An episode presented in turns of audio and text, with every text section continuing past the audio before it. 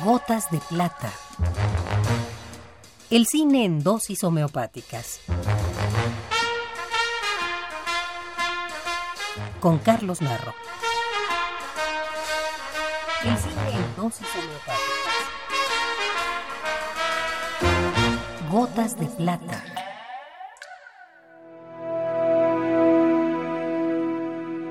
En nuestro idioma, la H es muda, pero no es inexpresiva. Y es a esta letra que llegamos hoy. Letra que antepuesta a un nombre lo resignifica. Así, vuelve honorable al Congreso de la Unión, al que desde el poder o desde su propio seno hay quienes se empeñan en hacer perder ese atributo. O nos da la dimensión tres veces heroica de Veracruz, que ha debido resistir en defensa de nuestra soberanía a las invasiones extranjeras. También en la H de nuestro directorio encontramos a grandes directores. John Huston, Jaime Humberto Hermosillo, Howard Hawks, Agnieszka Holland, Tob Hooper, Jim Henson y Werner Herzog. Werner Herzog nació en Alemania en 1942 y dice que siempre supo que quería dedicarse al cine. A pesar de ello, o por eso mismo, estudió historia, literatura y teatro.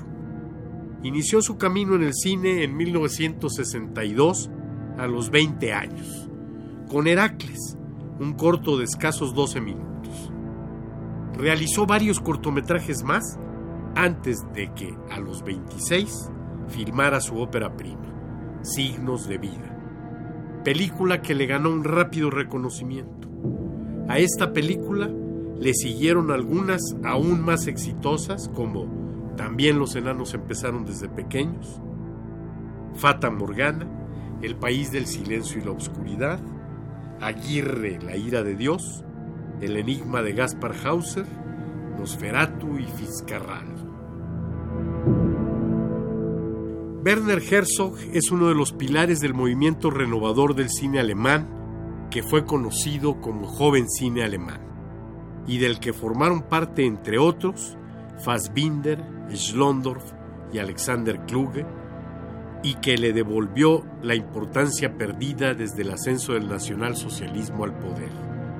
Cuando una cinematografía impregnada de la atroz ideología nazi y sin mayor fuerza creativa, con la única excepción de la extraordinaria cineasta nazi Leni Riefenstahl, se apoderó de sus pantallas. El cine de Herzog es un cine poblado por extraños personajes, siempre bordeando un límite, cordura o locura, sociedad o individualidad, voluntarismo y realidad. De sus personajes, el propio Herzog dijo, Las figuras de mis películas sobrepasan sus propios límites y acaban fracasando en su desafío descomunal contra los elementos. Con frecuencia se me califica como alguien que solo presenta locos o mutilados, y eso no es cierto. Un Kaspar Hauser es alguien que vive radicalmente su dignidad humana. La sociedad proba y burguesa es la excéntrica.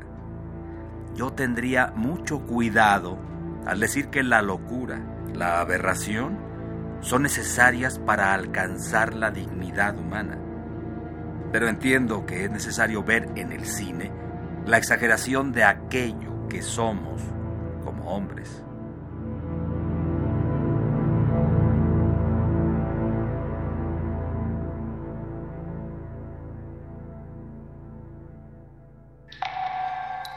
Esta es la dosis recomendada para la ocasión.